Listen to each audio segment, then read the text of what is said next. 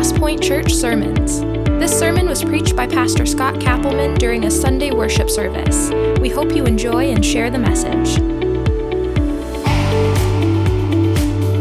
If you would, I would love for you to turn to John chapter one, uh, the same place that we've been studying for the last several weeks. Instead of giving you a prologue, because we're talking about the prologue of John, it's the backstory of Jesus' life. Instead of giving you a prologue from a literary work or a television show, today I just want to kind of talk about our personal prologue that we're going through here in Starkville, Mississippi. And that is that last week, um, obviously everyone in the room knows that Coach Mike Leach passed away very suddenly.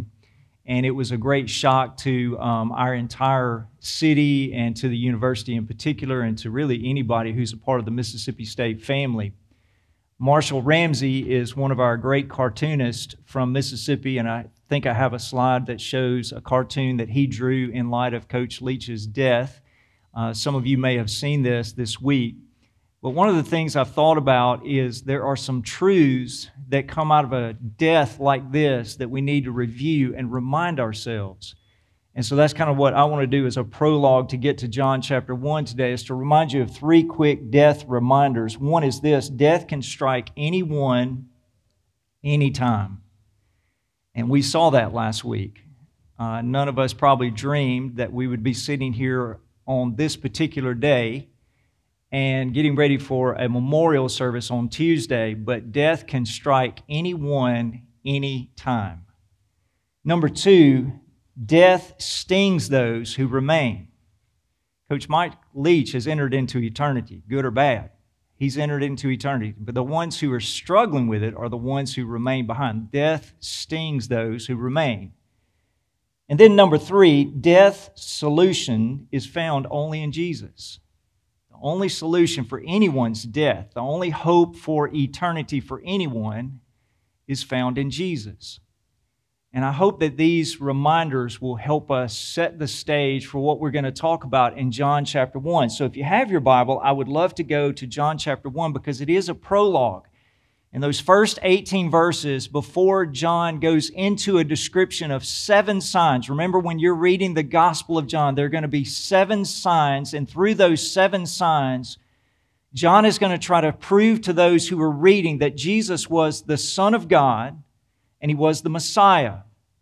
And by the time he finishes, and we'll get to this verse a little bit later, but when he gets to chapter twenty, after going through those seven signs, seven ways to prove that Jesus was the Messiah, the Son of God, he says, I've written all of these things, and I could have written more, but I've written them so that you might believe in Jesus as your Savior.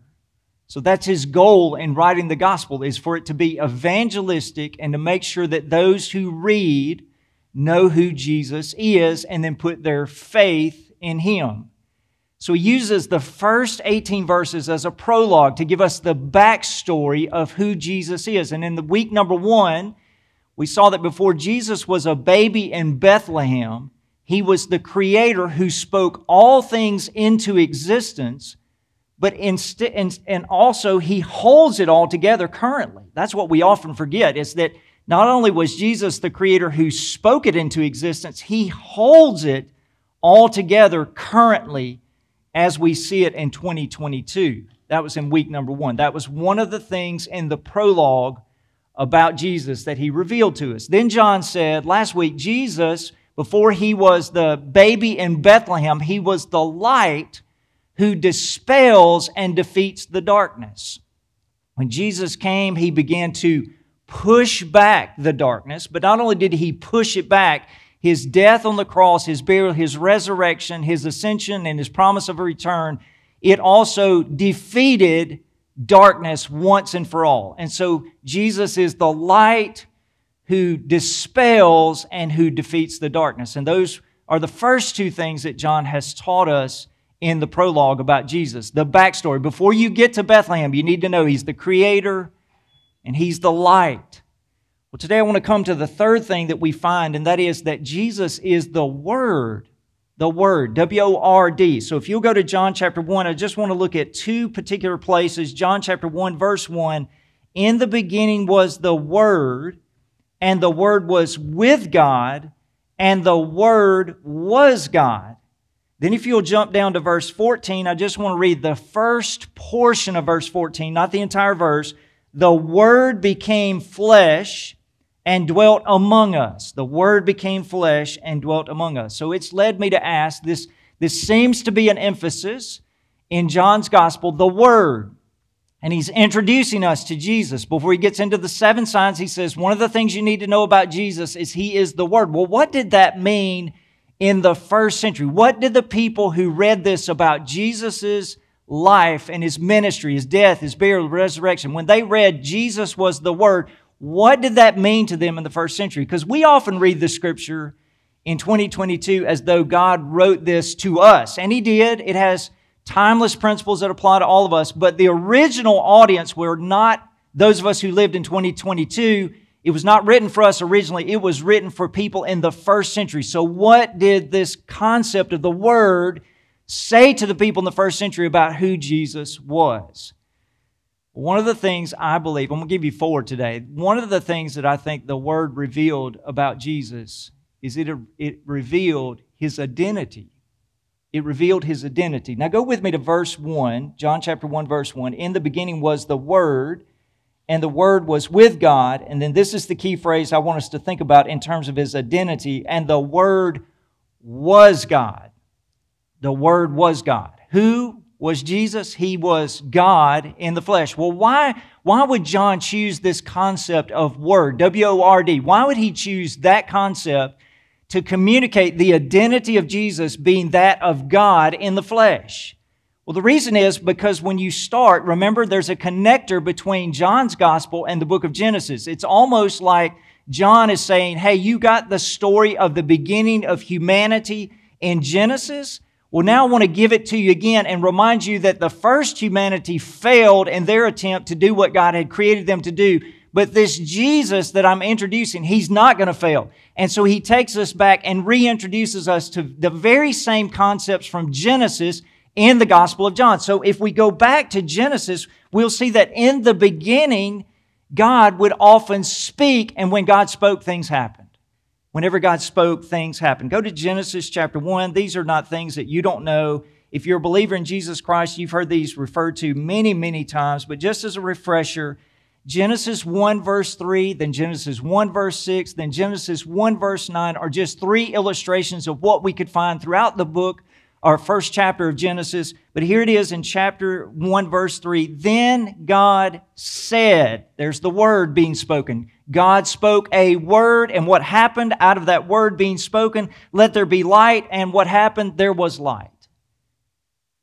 The original in Genesis one is God speaking the Word, and creation begins to exist. You go to Genesis chapter one, verse six. Then God said, God spoke words, let there be an expanse between the waters, separating water from water. So God spoke, and things happened. He was the Word. Verse nine, then God said, let the water under the sky be gathered into one place, and let the dry land appear. And it was so. So in Genesis, you've got this concept of God speaking the Word, and when he spoke, things happened. And so John's making this connection for us to say, Jesus is God. He speaks and things happen. He is God in the flesh. This is huge for us to understand this morning, that Jesus is not the Son of God.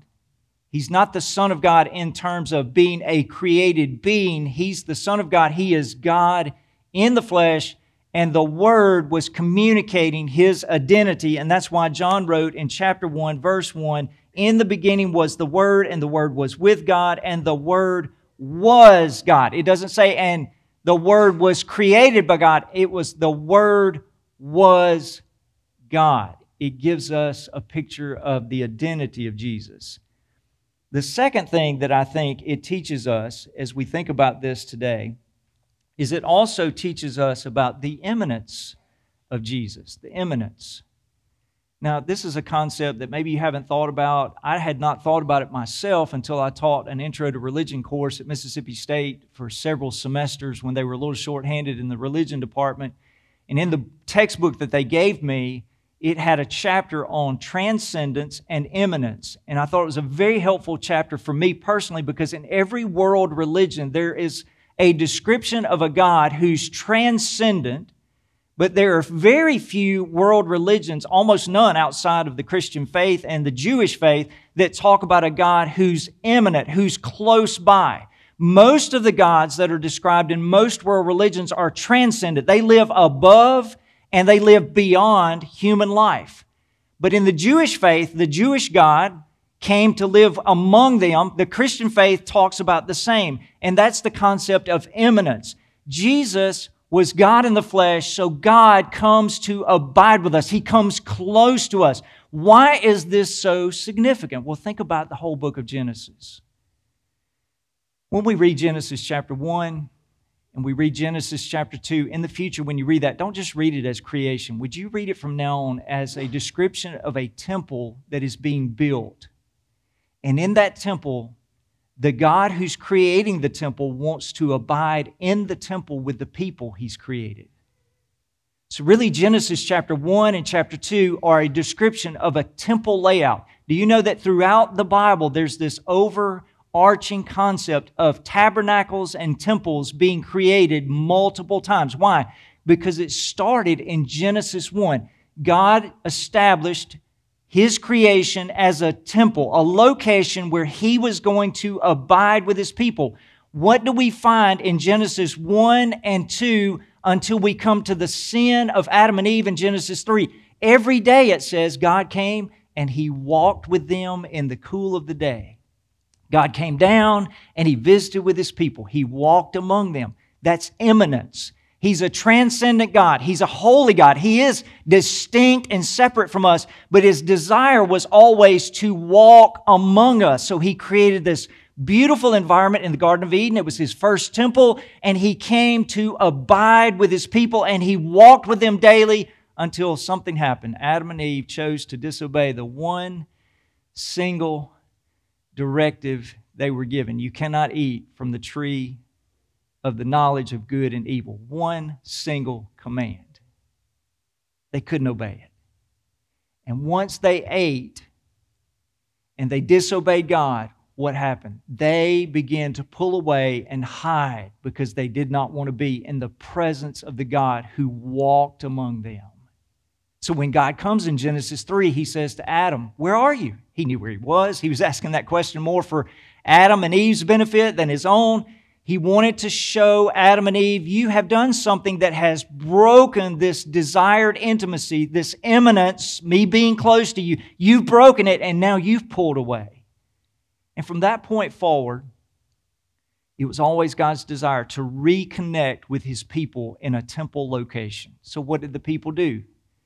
Later, when they came out of Egyptian slavery under the hand of Moses, they built a tabernacle under God's direction. He tells Moses and He tells the skilled laborers how to build this beautiful tabernacle that will sit in the middle of their camp. I've got a slide that shows the tabernacle sat in the middle. There were three tribes of Judah on one side. There were three on the other. There were three above it. There were three below it. And why is that so? Because God wanted to be in the middle, eminently close to His people. That tabernacle represented where He was going to live among the people. That was always His desire. Then they go into the promised land. When they get into the promised land, they decide to forsake God. Would you go with me to Judges for just a moment? Judges chapter twenty-one. The last verse of the book of Judges reminds us that once the people crossed into the promised land where God was going to abide with them, they began to do what they wanted to do. And as a result, the relationship, the immanence of God was lost again. Would you look in verse twenty-five? In those days, there was no king in Israel. Everyone did what seemed whatever was right to him. They kept living like Adam and Eve. We're going to do what we want. We're not going to live close to you, God. We're going to live however we want. And as a result, when you go to First Samuel chapter three, verse one, one of the problems is once they're in the promised land and the judges continue for a season, it says in chapter three of First Samuel, verse one, the boy Samuel served in the Lord Eli's presence. In those days, the word, here it is, the word of the Lord was rare and prophetic visions were not widespread. What happened? God started pulling away because the people were pulling away. and this desired em- eminence was lost. Then, then later they built a beautiful temple in Solomon's era of time. What is God again doing? He's establishing in the promised land, I'm going to have a central location, a temple location where I can abide with you and we can be together again. And the Holy Spirit empowered those people to build this beautiful temple. Then the glory of God fell. But do you know what happens? Over time, they begin to disobey, just like Adam and Eve. They broke the relationship with God. So what does God do? In Ezekiel, would you go with me to Ezekiel chapter ten? Sometimes when I read the book of Ezekiel, I'm thinking, what in the world is going on? But in Ezekiel chapter ten, we find that one of the things Ezekiel was saying to the people is, because of your sin, the glory of God in the temple is departing, and you don't even realize it. So in Ezekiel chapter ten, I'm going to read verse eighteen. This is what it says. Then the glory of the Lord moved away from the threshold of the temple and stopped above the cherubim. That's Ezekiel's way of saying God's glory fell in the temple when you built it, but because of your sin, He's moving out. He's leaving. That brings us to Jesus. Jesus came in the flesh. He's bringing God's eminence to us. And do you know what the temple is now? The place where He wants to abide? It's your heart and it's my heart. He wants to literally move right inside of us. And when we surrender our lives to Jesus and we make Him the Word, He comes to live and abide in us. And this all goes back to Genesis. And where does it end? In Revelation. What happens in Revelation twenty-one and twenty-two? The new heaven and the new earth appears, and there's no need for light. Why? Because God will dwell with His people for all eternity. It's a bookend story. God's desire has always been, He's a transcendent God, but He eminently wants to live near us. He tried it in the Garden of Eden. It failed because of humanity's sin. He's tried through the tabernacle. He tried through the temple. He's now given Jesus as the prime example for us so He can live in our hearts. And one day He's going to come back and He's going to live on this earth and He's going to reign forever. And He's going to do that so that He can be with His people forever. He's an eminent God. He's not transcendent, even though He could be. He desires to be near you and near me. And the only way to do that is through Jesus. And that's why He's the Word. He took on flesh to become one of us. The third thing this word, the term word, tells us about Jesus is His identification, not His identity. We talked about His identity a minute ago. His identification. He identifies with you and with me. Would you go back to verse fourteen? He was in the world, or verse fourteen, the Word became flesh and dwelt among us. He became flesh. He has experienced everything that you and I have experienced. This is why it says to us in Hebrews chapter four. If you'll go to Hebrews chapter four for just a minute. We don't have a high priest who cannot sympathize with us, but we have one who fully understands us because He took on our flesh. For we do not have a high priest in Hebrews four fifteen who is unable to sympathize with our weaknesses, but one who has been tempted in every way as we are, and yet without sin. He has identified with us. And when they read the term Word and they understood that He became flesh, they got it. This is a Jesus who knows us and understands us. But then the last thing I would say to you is there's an invitation. Whenever you read the concept Word, there's an invitation. That's the final concept. That brings us back to John chapter twenty, where I started a moment ago with the concept of what John was doing with his gospel. And in John chapter twenty, it says in verse thirty-one, but these are written so that you may believe that Jesus is the Messiah, the Son of God, and that by believing you may have life in His name. The reason John wanted to introduce Jesus as the Word is he eventually wanted to introduce us to the concept that God's inviting us to have a relationship with Him, and it only happens through Jesus Christ. But when we put our faith in Jesus, who is God in the flesh, He's God who's come close to us. He's God who knows us. When we put our faith in Him, we can have an eternal relationship with Him. Now, let's bookend the sermon.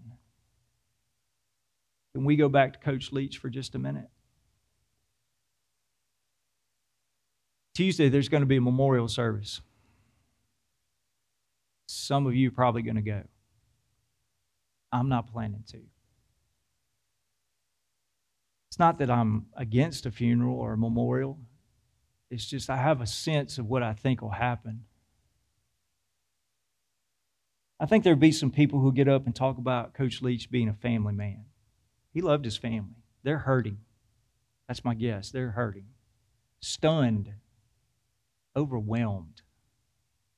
And somebody will get up and talk about how much he loved his wife and children. And rightfully so. I think he did. Somebody's going to get up and talk about him being a faithful friend. I mean, he influenced a lot of coaches that are in the profession today. And not only did he influence how they coach, but he's also been their friend. Some of them have said this week in their messages about him how he was texting them to check on them regularly. There's no doubt he's been a successful coach. I think he probably ought to get in the Hall of Fame. He's that successful. He's innovative.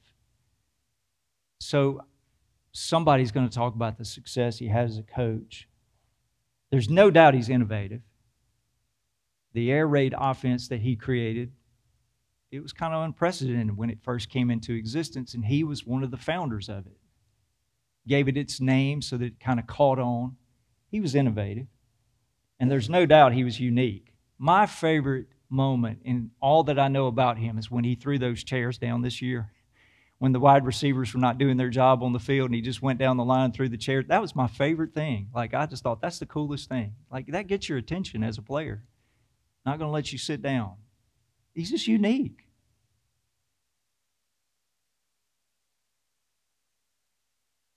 But will anybody talk about his faith in Jesus?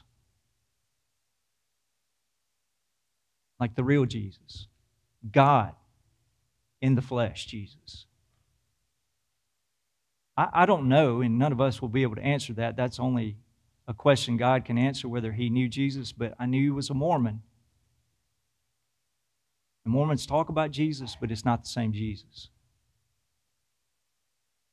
Mormons talk about Jesus as a created being. That's why I wanted to talk about this today.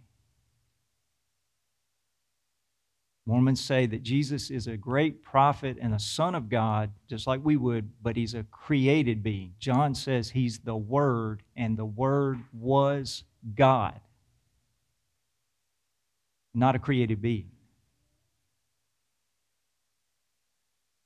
So if somebody doesn't get up tomorrow or Tuesday and talk about him having faith in Jesus, the one that we're talking about in the Word, and we're celebrating a man's life who's now in hell. Put it very bluntly. And you know what? That makes all of us feel uncomfortable, because when it's somebody we identify with and we know or we've seen, we want so desperately for that person to be in heaven when they die. But there's only one way to get in heaven, and that's faith in the Word, Jesus. That's it. I don't know if Coach Leach was a believer or not, but I'm just going to say I've done two funerals where I knew specifically the people were not believers. They're the saddest days I've ever had to speak. Because you know what everybody in the audience wanted me to do? Is usher that person with my words into heaven, and I couldn't do it. I couldn't do it. I had to honestly say, I don't know where this person is, but I want to talk to you about comfort because I know you're hurting. But I couldn't say the person's in heaven because I would have been lying. And they're the hardest funerals I've ever done because both of them outright said, I'm not a believer. I don't want to do another funeral like that, and I don't want to go to one like that. Now, is Coach Leach in heaven? I don't know. I don't know. I hope he knew the Jesus I'm talking about from John's Gospel, chapter one. But if he didn't, he's in eternity, but he's not with Jesus. This is a wake-up call, my friends. A wake-up call for us as believers. It is our responsibility, because we've been entrusted with the gospel, to share it with people before death strikes. And what did we say at the beginning? Death strikes anybody, anytime. Can't keep waiting. We got to be sharing. So in the first century, John said, I can't talk to all the people I know, but I can write a story about Jesus. And what I want them to know is He's the Creator. He spoke it all into existence, and He holds it all together. He's the light. He dispels the darkness, and He defeated it. He's the Word. He's God's invitation to say to humanity, I want a relationship. I want to be in your world. I want to know you, and I want you to know me. So I'm inviting you to come into this intimate relationship through my Son Jesus. So He's the Word.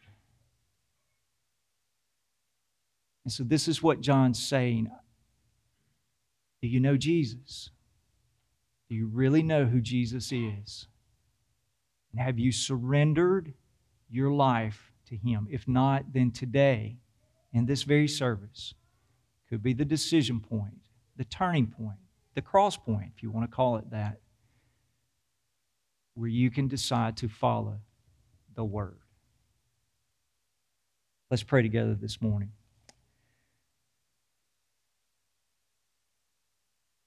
Father, it's been a rough week for our community.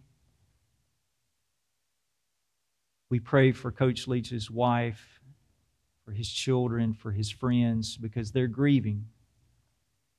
And for those of us in the room who've experienced loss, we know what grief feels like. It's, it's unending. It's unrelenting. It just hurts. So we pray that you would comfort them in some divine way and help them to keep taking small steps forward in their lives in spite of the loss. But for those of us who are believers today in this room, may his death be a stark reminder that death is coming quickly to many around us. And you've given us the one message that we need to share, and that is that Jesus, He's the answer. He's the only answer for life and for death and for eternity. May our hearts be burdened to be sharers of the good news. And if we've done that well today, we pray that your Spirit is drawing those who might be in this room to a place of salvation today. And we pray this in Jesus' name. Amen.